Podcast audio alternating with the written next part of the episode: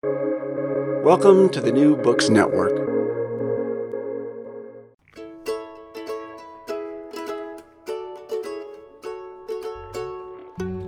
Hello, and welcome to episode 70 of Recall This Book, which is another scintillating crossover month collaboration with Novel Dialogue, a podcast co hosted by me and wonderful Duke scholar Aarthi Vadde that puts scholars and critics together to explore how novels are made and what to make of them.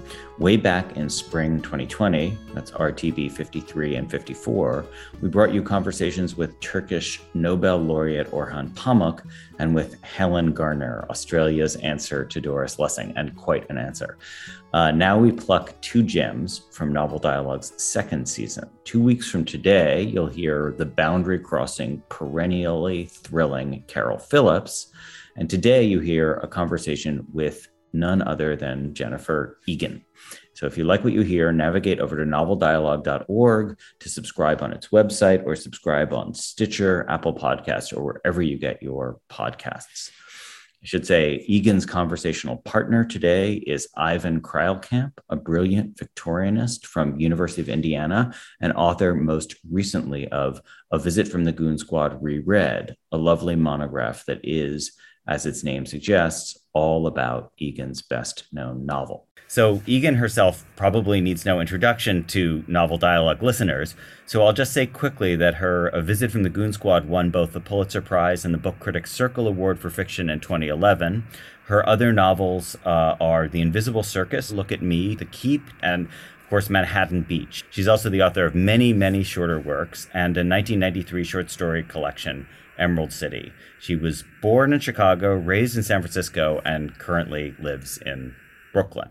So, um, thank you both so much for being here and welcome to both of you.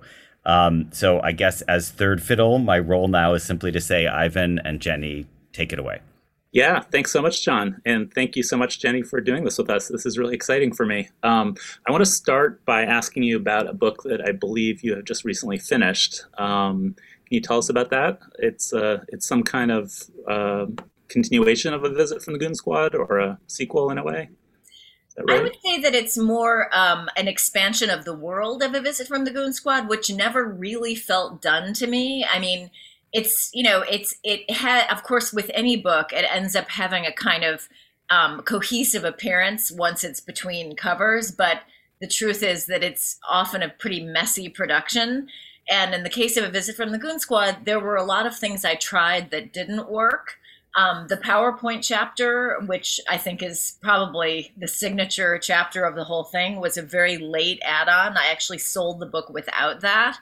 Um, and so, you know, it never, it, it, sort of felt like it was the best I could do when the clock ran out rather than some sort of perfect whole. And before it was even published, I was already imagining beyond it um, because there, there are so many open questions. I mean, there are so many people in it. And the whole principle of it is following uh, you know a place or a time or a person that we glimpse from our peripheral vision into a world that is completely theirs and so it was it felt natural to let that curiosity continue beyond the confines of the book itself did you have any particular models in mind for? I mean, it's such a tricky thing to return to a fictional world, and uh, you know, you're describing it not exactly as a sequel, but as a sort of something a little bit different. Were, were there particular versions of that that you admired or had in mind? Well, in a way, you know, it's great that you're a Victorianist. I mean, I look to the 19th century for that. I, I think about Trollope. Um, you know, his his great. He was the great creator of series series of series um, and I, you know, I love 19th century fiction. Um, it's always a model for me. I think in part because it's it has so much swagger to it. You know, it really mm-hmm. was a time when being a, a great fiction writer was like being a rock star and a movie star. Um, you know, all and a TikTok star, I guess. Not that that's my medium, um, all combined. And so I just feel like there was no the the there was no hindrance or no limit on the greed of imagination at that mm-hmm. time Um, and so I, you know, if you look at Trollope, for example, his Palliser series and his Barchester series, I mean, each one contains many, many thousands of pages of fiction that are related to each other. And then the two series are related to each other, but each one really is its own thing. So there's nothing that outrageous about writing a sibling or companion volume, volume to Goon Squad. I, I definitely don't think in terms of sequels, though, mm-hmm. because the sequel implies that the experience would be richer if you had read the first. I think with this, it makes absolutely no difference. Um, you could read them in either direction or just read one. Um, I also, I will, I will say that I I think about J.K. Rowling in the sense that, you know, I, I was a mom at the time that her books were being published and I was reading them to, to my kids. And I just really appreciated the way she stuck with her world, developed it in every way that it could be developed, sort of used all of the table settings she had laid out, as it were, which is something I really think about. You know, are you using everything you've put out for yourself? And I love the thought of, of doing that. I guess she would be the the contemporary equivalent, maybe, of, of one of those 19th century writers, mm. creating many thousands of pages on ex- expanding a world. Although in her case, the protagonist is, for at least the Harry Potter novels themselves, was always um, Harry Potter. Um, but I love the thought of trying to do that in a different way. Um, um yeah. Jenny, can I just jump in here because you've touched on one of the real leitmotifs of this uh, podcast, which is that one of the things we we like to ask folks is if you could have a conversation like this with any uh, living or dead novelist, who would it be? And basically, what would you be hoping to get out of a conversation like that? And so you've mentioned both a living and a dead writer there, but assuming you want to stick with a 19th century writer, I was wondering, you know, not not just who it would be, but also what you know what yeah, what what tricks of the trade you would want to discuss with someone from that world. That's interesting. I mean, actually, I think the one I, I think I would go back to the 18th century, mm. and I'm finally reading all of Clarissa. Mm. Not a short novel. Pandemic Project. I know a lot of people who read it for the pandemic. Yeah. I mean, it's absolutely fascinating. Um, I read Pamela first, which is a little more problematic, but also fascinating. I mean, I, first of all, I should just say that if anyone is curious about what it was like to live in another time, I don't know why they're not just reading fiction published at that time. It is mm-hmm. literally a time machine into consciousnesses of other people. It's so incredible. I don't think I appreciated that aspect of it when I was younger. I just thought, well, do I like it or don't I? Can I relate to this or can't I? Those are not the questions I ask anymore. And and in fact, it's incredible how much I can relate as a 21st century person to this novel about a woman written by a man, many thousands of pages, all epistolary in the 18th century. Um, anyway, I would be curious to ask Richardson, you know, what sort of uh, challenges he had in sustaining this mm-hmm. insanely long narrative.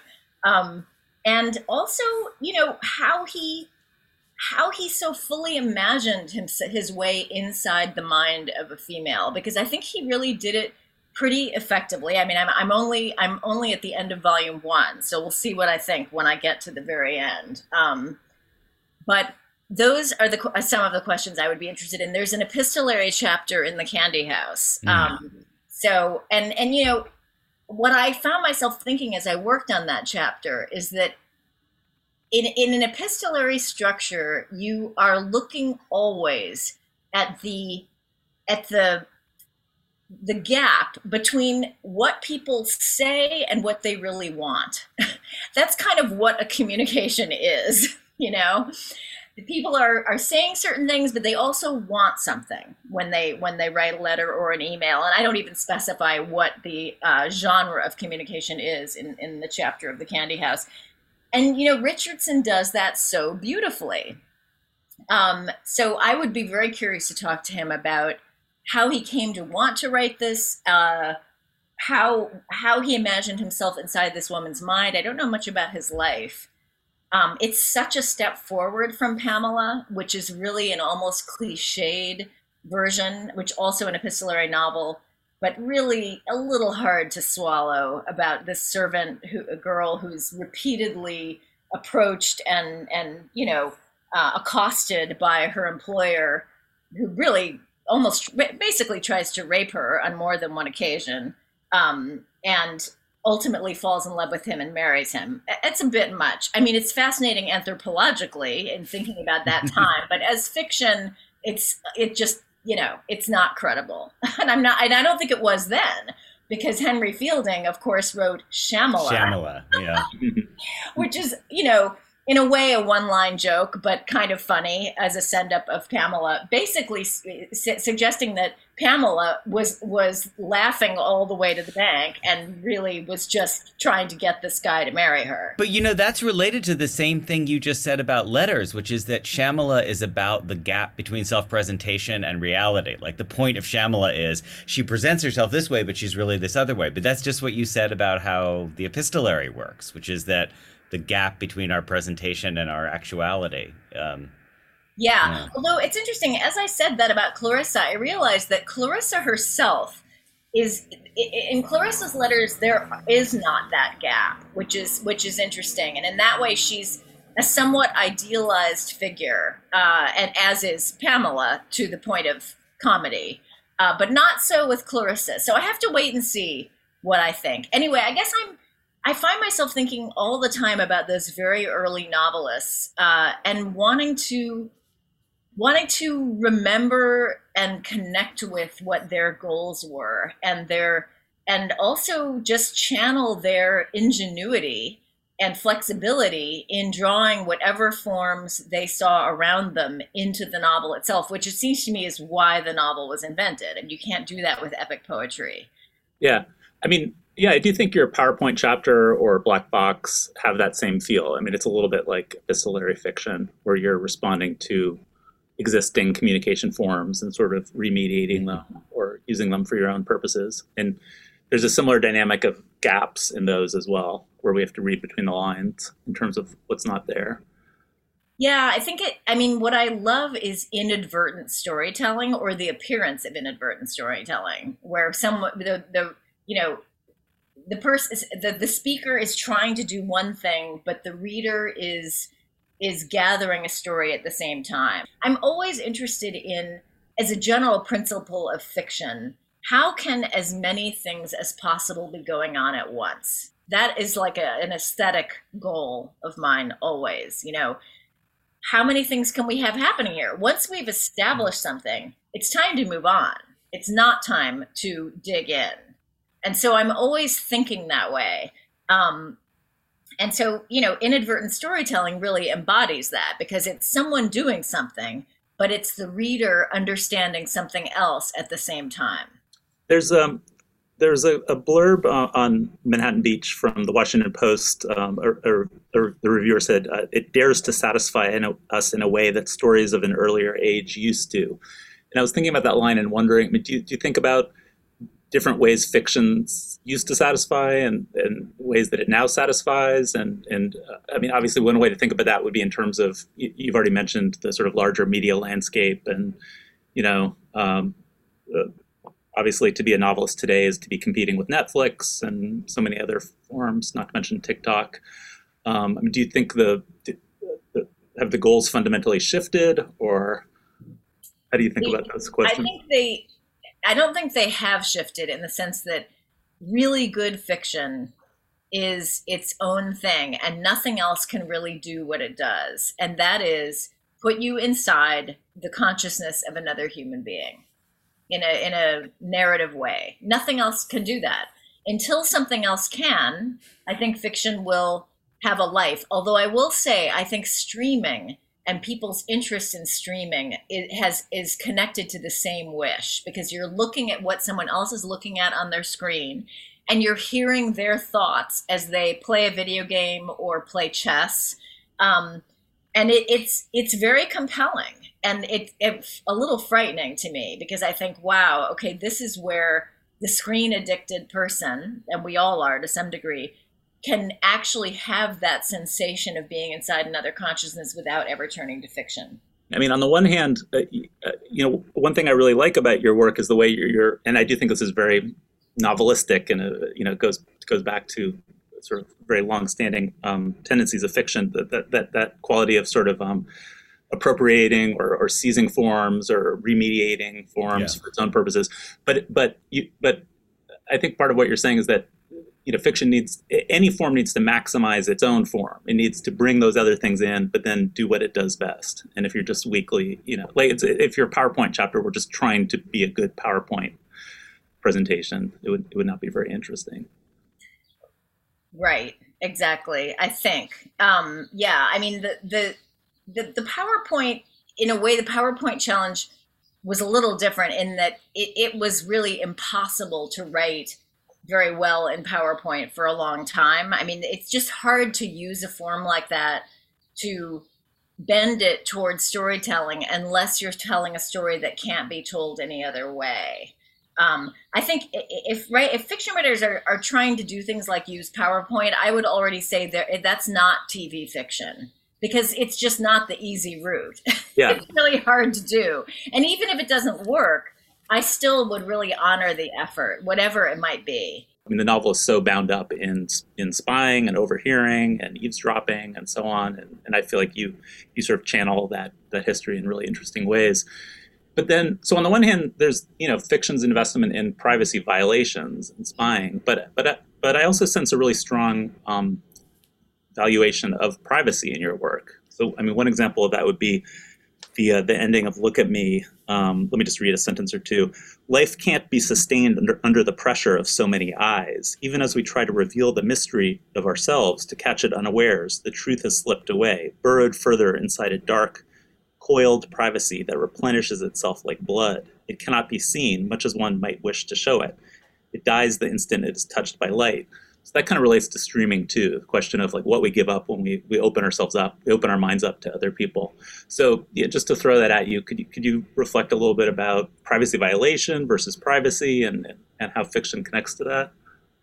Well, I guess you know it feels to me like it's a kind of paradoxical a paradoxical aspect of being human, especially in a time that in which contemporary life is more and more pervaded by image culture, which is you know, a, a curiosity to know about other people and a corresponding wish, which I don't share personally, but which many people do, to reveal ourselves, to be known in a really deep and intimate way by as many people as possible. I mean, that is a, a cultural wish that really seems to exist.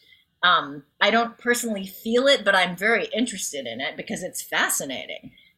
But of course, there's you know the nature of um, of self revelation is that it is performative, and so there's a kind of paradoxical quality to it, even with streaming, where we have the illusion and perhaps to some degree reality of someone's reactions to what they're doing and they're real. Like if someone makes a bad move in chess it's very satisfying to be watching the chessboard. I have a son who plays a lot of online chess or, and also watches streamers play. It's very satisfying to watch the bad move, watch them realize that they made a bad move, and see the facial rea- their facial reactions, and then hear their you know miserable wailing in response because it's like we're right in there. But it's the audience is always there, and there of course there's an awareness to that, and and streaming is performative and streamers go get off the offline and have their own lives too. So that paradox is always interesting to explore and the the will towards self-revelation is in a way always disappointed if you will by the fact that we can't do it. We're locked inside our own consciousness no matter what we do in a way, fiction, I think, is a more honest way of approaching the wish to experience other consciousnesses. And maybe in the case of autofiction, which I don't write, and I, I certainly can't speak for what drives that um, aesthetic, but maybe part of it is a sense that that is the best way to actually reveal oneself, that it's more honest to do it artfully than to you know, pretend a kind of artlessness that is in fact, you know, illusionary. One thing I really admire about your work is the um, intelligence and range and interest in, in the way you, you work with the genre. Um, and you, you, you play with genre in interesting ways and move around um, among genres. I feel like genre is a kind of lifeline for me because what I can't stomach is the feeling that I'm doing the same thing twice. And at a certain point, you know, I worry that I'm just going to run out. like, what else am I going to do that I'm able to do without veering into any genres that involve the visual, which I, I'm open to, but I don't really see myself doing. Like, I, I absolutely will not write for television. That is a very strict principle because I'm worried about internalizing those formulas, even though people will tell you there are no formulas. I don't believe it. Um, and I'm worried about being able to shed those. So, anyway, for me, what's so great about genre is it's a kind of ready made world where there are rules, which is fun, but where the challenge is how to sort of use those rules and yet somehow bend them and and work around them as well as with them which is always what people who write in a genre I think are trying to do. There's nothing amazing about that goal. I think that's that's the fun of it. Um, but for me, it just feels like a genre is a portal. Let's say we're talking about portals. A genre is a portal into a world where if I've never worked in it before, it's going to feel new. And there's the possibility that I might be able to do something interesting there that I haven't done before. Yeah. I mean, the the keep is maybe the clearest example of that, where it's such a, a you know uh, such a clear engagement with the Gothic, and I, I, know people who've ended courses on the Gothic with the keep and and felt it, it worked really well. Did you feel um, that you know the the sort of historical fiction mode of Manhattan Beach was the same kind of genre, or or is it a, a looser one or less um, it was it it it had a slightly looser relationship to genre in that I mean with the keep I knew I was going to write a Gothic novel. I read nothing but Gothic work for years. Um, it was a pleasure and a and an appetite that was I enjoyed reveling in for that period. So that was very clear. With Manhattan Beach, I would say that the the portal genre, if you will, was the noir.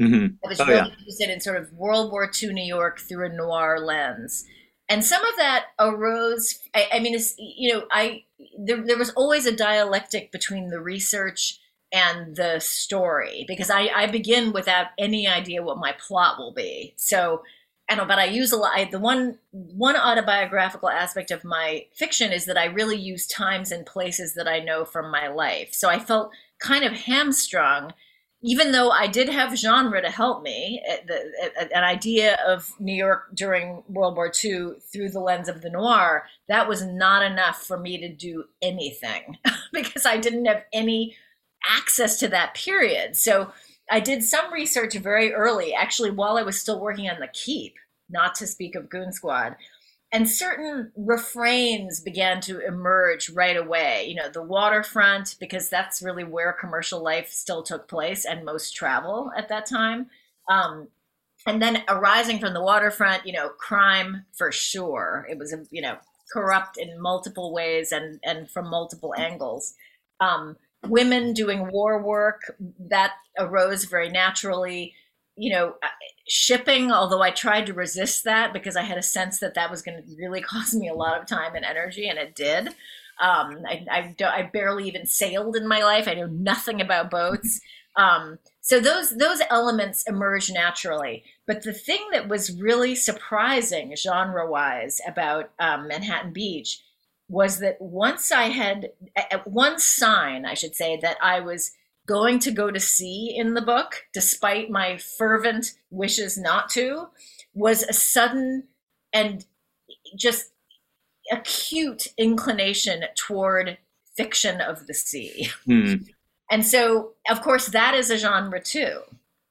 And, you know, I was, I, you know, I, there's a certain feeling I get when I'm in the right area uh, of something that's going to help me with fiction a kind of excitement and that started to happen around anything to do with boats or shipping so moby dick oh my god i was in transports um, you know, Patrick O'Brian even though completely the wrong era, not even the right kinds of boats, it didn't matter. Um, you know, endless oral history accounts of people lost at sea from all periods. So all of that became really exciting. And then I thought, well, wait a minute, I've already got a genre going here. How can I work in these two different genres? Alfred Hitchcock did it in Lifeboat. It mm. is noir, it is in a lifeboat, it is at sea. It is not his best movie. Yeah. because the noir is very urban genre, I think, in its nature. It's a it's an existential threat that is comes from human life and kind of human evil. But what I realized is that actually sea stories are totally analogous. It's a, a, situation that is inherently dramatic, in which an existential threat exists at all times, but it's diametrically opposite in that the existential threat is coming from the natural world. It's a pocket of humanity surrounded by danger.